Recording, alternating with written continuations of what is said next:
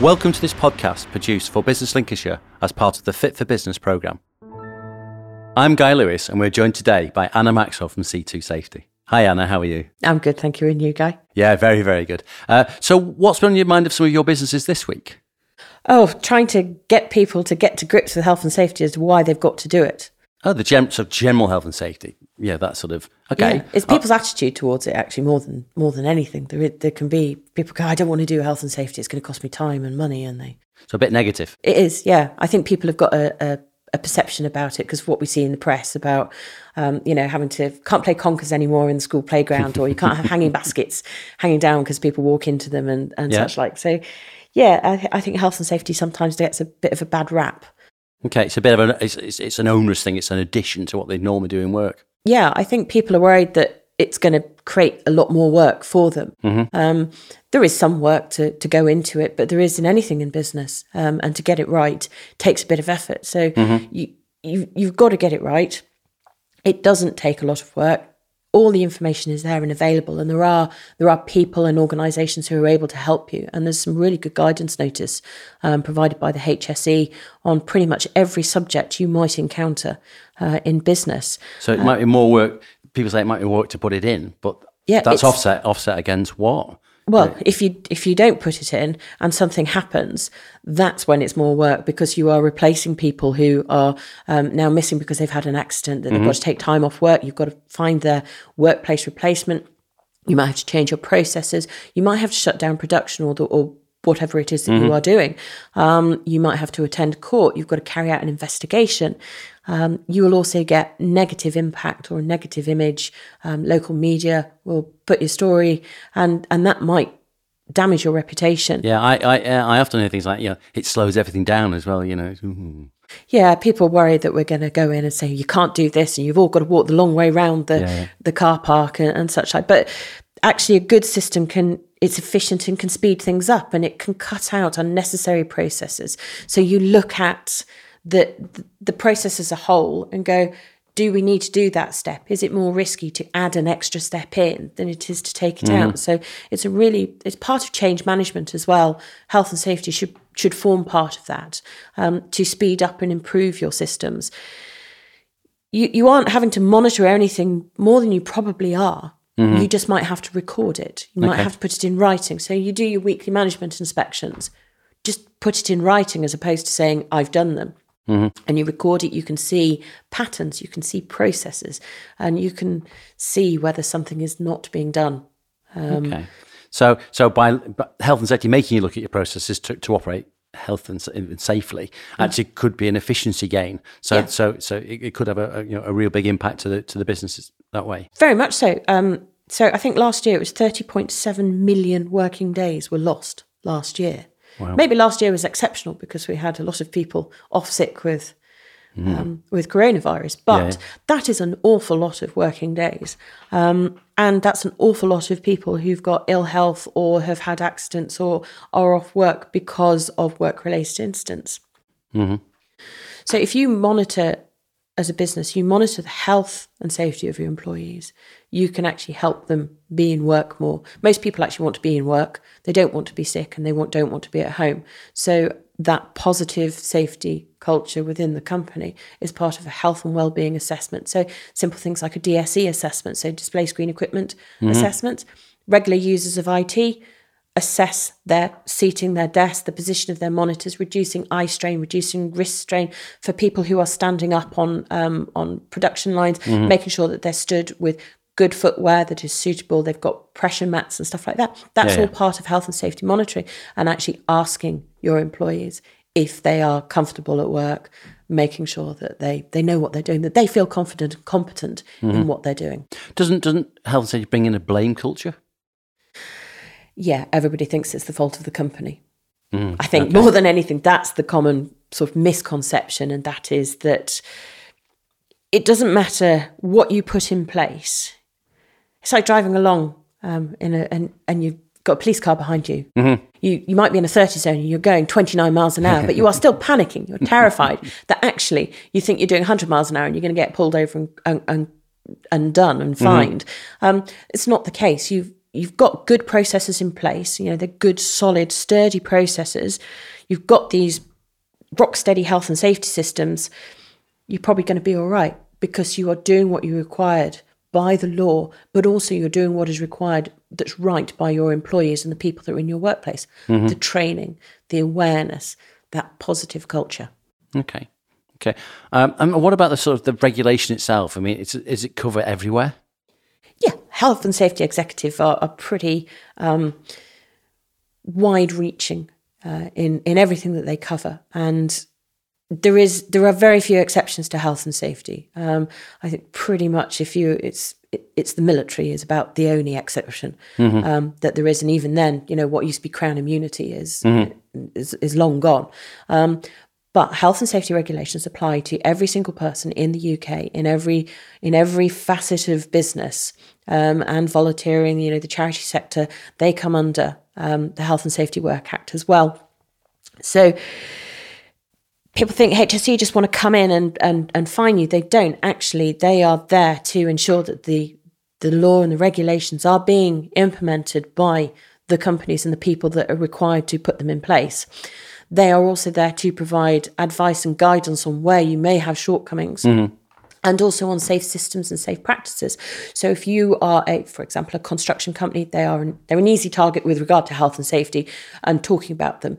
Um, but if you're a construction company and you come across asbestos, you know, the whole world sort of goes, oh my goodness, asbestos, this is dreadful. We're all going to die from because we're exposed to asbestos. HSE provides free guidance notes on how to manage mm-hmm. asbestos and how yeah. to work safely with it and yeah, the small tasks that you can do as a competent person. And that competency is that you have read and understood the guidance, the codes of practice, the, the regulations, the industry standard, the mm-hmm. manufacturer's instructions. Okay. It's all there so you can be that competent person. So, what if it's all a bit too much? If what if it's all a bit too like yeah, let's say that competent person, yeah, can you get help from outside to to yeah to, to, to manage this for you? Absolutely, there are um, there are health and safety consultancies. There are um, I, your your bank might have health and safety provision. Your mm-hmm. insurers may have health and safety provision.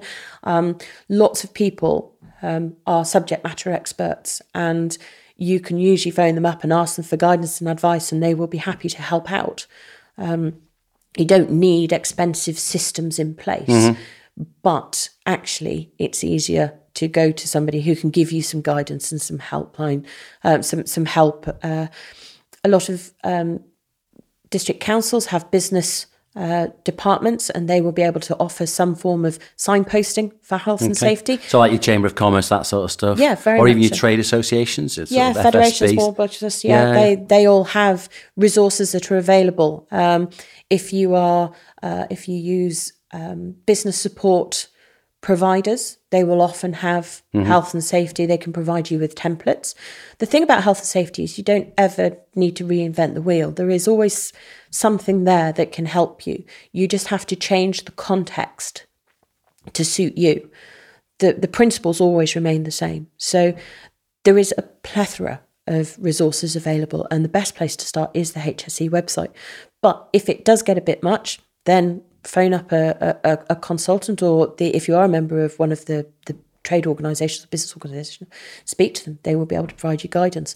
Um, the, uh, the, there are bodies like the IOSH, um, as I mentioned in our mm-hmm. previous podcast, they do some really good workplace um, courses and, okay. and, and, training. And there's, know, we use IOSH and NEBOSH and there's, there's lots of them. Okay. Um, and a lot of people who are doing trade qualifications and city and guilds and NVQs now, they include health and safety within the qualifications, which so is very much in. it's starting to change the mm-hmm. culture. So as we get younger people coming into the workplace, they are already aware or more aware of health and safety and the reasons why we do it.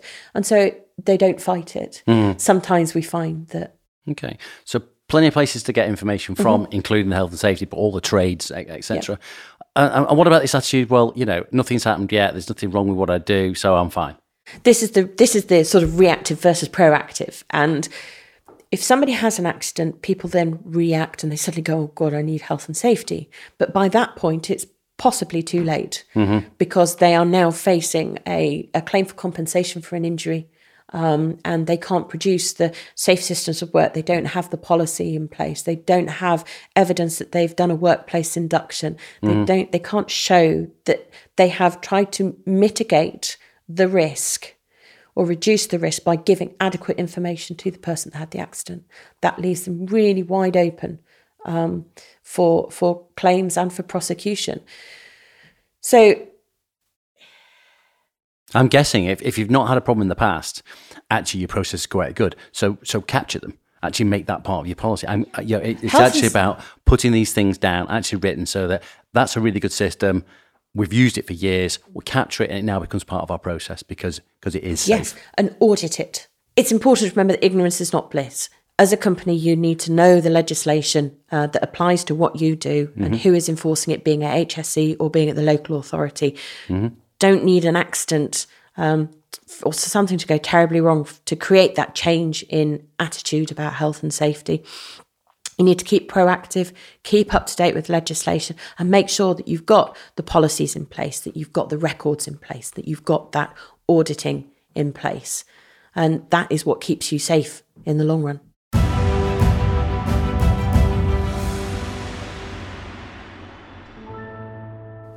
My name is Guy Lewis, and you are with myself and Anna Maxwell discussing general health and safety. Um, what what we've discussed in the first part, the sort of general part to it, but I want to now focus a bit more on hazards and risks. Yeah, it's imperative that a company is able to, or a business is able to, identify the hazards and then put in the right control measures in order to to reduce the risk mm-hmm. um, to their employees and, and people affected by what they do. So what's a, so what's a hazard? A hazard is something which is has the potential to cause harm. Okay. And the risk is the likelihood of that happening, and the risk is something that we can we can reduce. Mm-hmm. Um, so a typical hazard would be, uh, for example, a, a, shelf which is badly stacked, so it's overloaded, mm-hmm. it's bowing in the middle, um, and the risk then is that the shelf will collapse or the contents will fall off that shelf and will damage somebody and okay. injure them. So that is an unacceptable risk because it's we, it's a foreseeable risk as well. We mm-hmm. can see that it is likely to happen. Therefore, as a business, we must do something about it to prevent it. And that's where we have control measures. So, hazard might be that the, the shelf is overloaded, and the consequence of that is that it will cause bodily injury. Mm-hmm. Um, and we can't change that consequence that will always remain that you're going to be either nothing's going to happen, uh, something might get damaged, or there'll be a minor injury, major injury, or it may may cause death mm. um, ultimately. And we can't change that. So a fire will always have a catastrophic consequence. What we can do is reduce the likelihood of that happening. Now, okay. if we do nothing, mm-hmm. the risk is high. So the likelihood is high. Okay it will inevitably happen if you know if we don't do anything about this shelf for example. Okay. Um, it will collapse. So there's, there's something we have to do about the hazard yeah. reducing the hazard or whatever that is. that is where we put the control measures in. Okay. And so the control measure would be to for example make sure that the safe working load is displayed on the shelf. Okay. Make sure that the load is suitable for the shelf mm-hmm. which means you might need to train your employees to um, be able to understand what 20 kilos looks like of, of uh, whatever is being stored on there. Say that's the safe working limit for sake of argument. We need to train people to to understand the safe process regarding stacking shelves. Okay. And once we've done that, we can start to reduce the risk. Now we have something called the risk control hierarchy, and that is a, a means by which we we work our way through a series of levels of control measures um, to, to make it safe. Ideally, we eliminate the risk. Okay, so if there's a hole in the ground that someone's going to tr- fall in, first thing is fill the hole in. Fill the hole in, eliminates the risk. Okay. Now, if we can't eliminate the risk, we can reduce the hazard. Can mm-hmm. we can we make it shallower? If we can't fill it all the way in, can we make it shallower? And for a hole, no, we can't. Um, so we look now. Can we prevent people being exposed to that hazard? Can we prevent um, contact with it. So, like, so put some barriers around it. Put some barriers around it, absolutely. So that is preventing it, but it's also making it people aware. They see it and go, "Oh, there's something there." Mm-hmm. Half the population probably go and peer in, but the other half will go, "Oh, I can't go near that because I've got okay. a barrier there, and it says it says not to." Um, the the next one is the safe system of work. So if we can't put a barrier around it for whatever reason, um, we have a safe system of work, and that is communicated to people who are going to be passing by the hole. Mm-hmm. That it says, do not go within two meters of the edge of this hole. There okay. is no physical barrier. Yeah. There is a risk of falls beyond it. That that's the safe system of work is is don't go there. We can't put a barrier to stop you, but don't go there. So people are aware of what they must do mm-hmm. and they are aware of what might happen if they don't do it. That's the safe system of work. And, and I guess there's also because I know you're going to mention PPE in a minute. You, mm-hmm. but I mean, probably a hole's not a good idea for that. In just in terms of uh, of an example. Well, but go back to your shelf. You know, there's there's probably things you could do with hard hats or yeah, steel so toe if you're work, yeah, if you're work, like yeah, if you're working in a in a in a storeroom environment or a warehouse and there is shelving and um, you would be wearing shoes which have got toe protection on. So yeah, steel toe mm-hmm. capped shoes, um, or or trainers, and mm-hmm. also, you get steel toe capped court shoes nowadays. Mm-hmm. Um, but yeah, it is that PPE. Now now in the world of health and safety, PPE is a last resort. Okay, we put other control measures in, and we use PPE as well. That's mm-hmm. like a it's like a it's not a fail safe, but it is just that extra measure. Ideally, we shouldn't rely on PPE mm-hmm. alone um, so, to bring that into a context that we can perhaps all understand, is during coronavirus, we all wore face masks. That's the PPE. But the actual control measure that was in place above PPE was social distancing or yeah. do not go out. So, do not go out was eliminating the risk. Social distancing is reducing the risk or putting the, you know, preventing physical mm-hmm. contact with the hazard. Mm-hmm. So, we, we did that and we wore PPE as well. And so, yeah, we shouldn't rely solely on PPE. And that's a really important thing to remember in the workplace. We should have safe systems of work that reduce the need for PPE, but we wear PPE as the fail safe in that okay. respect. So you're always talking about reducing risks. Yes. And, and again, I guess it's what's the best way of protecting people, employees, businesses. Mm. To sort of reduce that risk. Sometimes you can't reduce the risk. Mm. Sometimes you can't you can't put a suitable control measure in place to reduce the risk. And so sometimes you have to accept that there is a high risk. And that's when you have a safe system of work in place. Mm-hmm. And that safe system of work gives the information that there is the risk, what it involves, and how we can, how they can work as safely as possible. If we didn't have that, then you wouldn't be able to work in iron foundries. We wouldn't be doing hot work. We wouldn't have mm-hmm. firefighters. Yeah. All of these people, we have risk assessments in place. We can't control it. Therefore, we create a safe system of work. What is the best that we can do for our staff and for our employees and their families and the people mm-hmm. who might come into contact with these with these risks? It's it, it's part of the bigger picture. Okay. But we want to put in control measures wherever possible. With regard to what risks we need to identify, mm-hmm. it is a foreseeable risk. And what we do to deal with it must be reasonably practicable. And they are two key phrases, again, when we're looking at risk. So, foreseeable risk is that there is something different that we need to be aware of that might cause an injury. Mm-hmm we go to, um, if you're walking into a shop and it is an old shop, you step up off the pavement onto uh, uh, onto like a porch area and then in through the door. Mm-hmm. We would naturally expect there to be a step there because that is that's how our buildings are built. That's how our storefronts are built. Um, it doesn't come as a surprise to us that there is a step up into sort of normal. Yeah, it's totally normal because of how we how we live and how we mm-hmm. design our buildings or how we used to design our buildings. If that step was warped, bent, worn away, or was very low or very high or was known to get slippery, then that becomes a foreseeable risk that there's something different. So we've got to do something about it. Mm-hmm. Now, we can't necessarily change a, a, piece of stone that's been there, you know, a doorstep that's been there for 200 years and is a foundation part of the building so we can put a sign up. Mm-hmm. and that sign is advising people that there is a risk. Okay. That there is a weird step. It is high it is low slippery when wet all of those sorts of things. Okay. That's your control measure um, for that step. So it's foreseeable that somebody might trip on that step that is not as we would expect it to be. Mm-hmm. it is reasonably practicable that you put a sign up because you cannot change the step. Okay. Does that make sense? It does, yeah. And uh, is that a legal requirement? to to review the foreseeable risk and to Yeah. have a control measure. Yes, absolutely.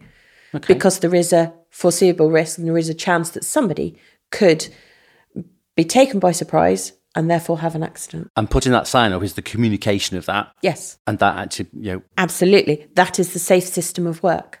okay, okay. Um, so, what would be a particular uh, sort of a, a typical process for uh, for for putting your control measures in?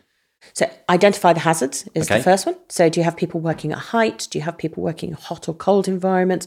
Are they working outside? Uh, are they working in a noisy environment? Are they standing up all day? Are they exposed to anything that might cause a, a health issue? Um, so we've identified the hazard. Then we look at who might be harmed and how, and that is Okay. the hazardous event. Okay, Um, So is it employees? Is it employees and contractors? Is it um, volunteers? Is it members of the public? Anybody? just just who? Who is Yeah. it going to be, regardless of whether you employ them? Who's it going to come across? Who's if you're come in across if you're if you're working in a warehouse, it is probably only going to be employees Uh-huh. because mem- you know the public is not going to walk through. If you are running a stall um, for a charity, for example, and you are um, I don't know in a shopping precinct, actually you're looking at the members of the public and third parties who you've got no control over, but they may be affected by what you're doing. So you have to look at them. How will if you've got a bubble machine and it's there and it, it's going out onto into the public area and they're walking past, it might be slippery. Could it affect members of the public, Okay. for example? Then you need to evaluate the risk and decide on the precautions. So we score it, and we score it based on likelihood versus or likelihood multiplied by consequence. So you give each one a each one a figure. You know, we use one to 5 So one being the lowest level of consequence, which is um, you know it's not going to cause any any problems. Three to five, which is catastrophic. Um, and then for likelihood, it's um, how often is it going to happen if we don't do anything or if we if we leave it be. Um, one is that it will rarely happen. Five, it is, is absolutely inevitable that it's going to happen. So if you've got a catastrophic event, it's going to happen and it's inevitable that it will happen, um, then you've got a risk rating of 25, and that, that's very high. Whereas if you've got something that is low risk and is unlikely to happen, that gives you a, a low risk score. So we've got we've got the score. Um, as I said, the consequence of the hazard causing um, harm can't be reduced, and we can only reduce the likelihood. Okay. So we can't change the severity of it; we just change the likelihood of it happening. We want to take it from being inevitable to very unlikely Yeah. to happen. We then need to record the significant findings, which is what are we doing about it, and also what can we do about it. And once you determine what you can do about it, you actually then have to implement it. Okay. And the way you implement it is through a safe system of work Okay. Or a method statement is the other way that we, we describe them. And once you've got them in place, you can't just rest on your laurels and go, I've done it. You have to constantly review it. As technology changes, as staff change, as the environment changes, um, you know, you might you might make the assessment in summer um, and it is nice ambient temperature, Yeah, but actually you've got to suddenly look at it. What happens if we're doing this on a cold February morning? Yeah. yeah. um, how does that impact uh, what what staff are doing and the risk that people are exposed to? So it makes you focus on the things that are very likely to happen and have high consequence. So so that, that you focus there and then slow you would actually you you try and work down the list, so to speak. Yes, yeah. Okay. You'll find you've got high risk things and you've got medium risk things, you've got low risk things, and the low risk things you can't just ignore. You've got you've still got to deal with it. Um, you've still got to acknowledge it, and the high risk things you can try and reduce down. Whatever you identify in your risk assessment, you must communicate to your Okay. employees as well. They need to be aware of the risk that they're facing. They also need to be aware of what they must do and what you are doing in order to reduce that risk. And that's that's the control measure. So the law requires the risk to be reduced as far as reasonably practicable. And as an employer, you need to demonstrate that you have assessed the risk and put in the adequate control measures, which is going back to the first podcast where we spoke about a policy which has risk assessments in it and that we communicate that to anybody who might be at risk from that activity. So it all kind of goes full circle. Excellent. I've learnt a lot today. Thanks very much for today, and uh, I look forward to our next chat. All right. Thank you. You've been listening to a Business Lincolnshire podcast. Look out for the next episode. If you're listening on the Business Lincolnshire YouTube channel, don't forget to give us a thumbs up or subscribe down below. If you're on your favourite podcast platform, then remember to follow the show. More information at businesslincolnshire.com.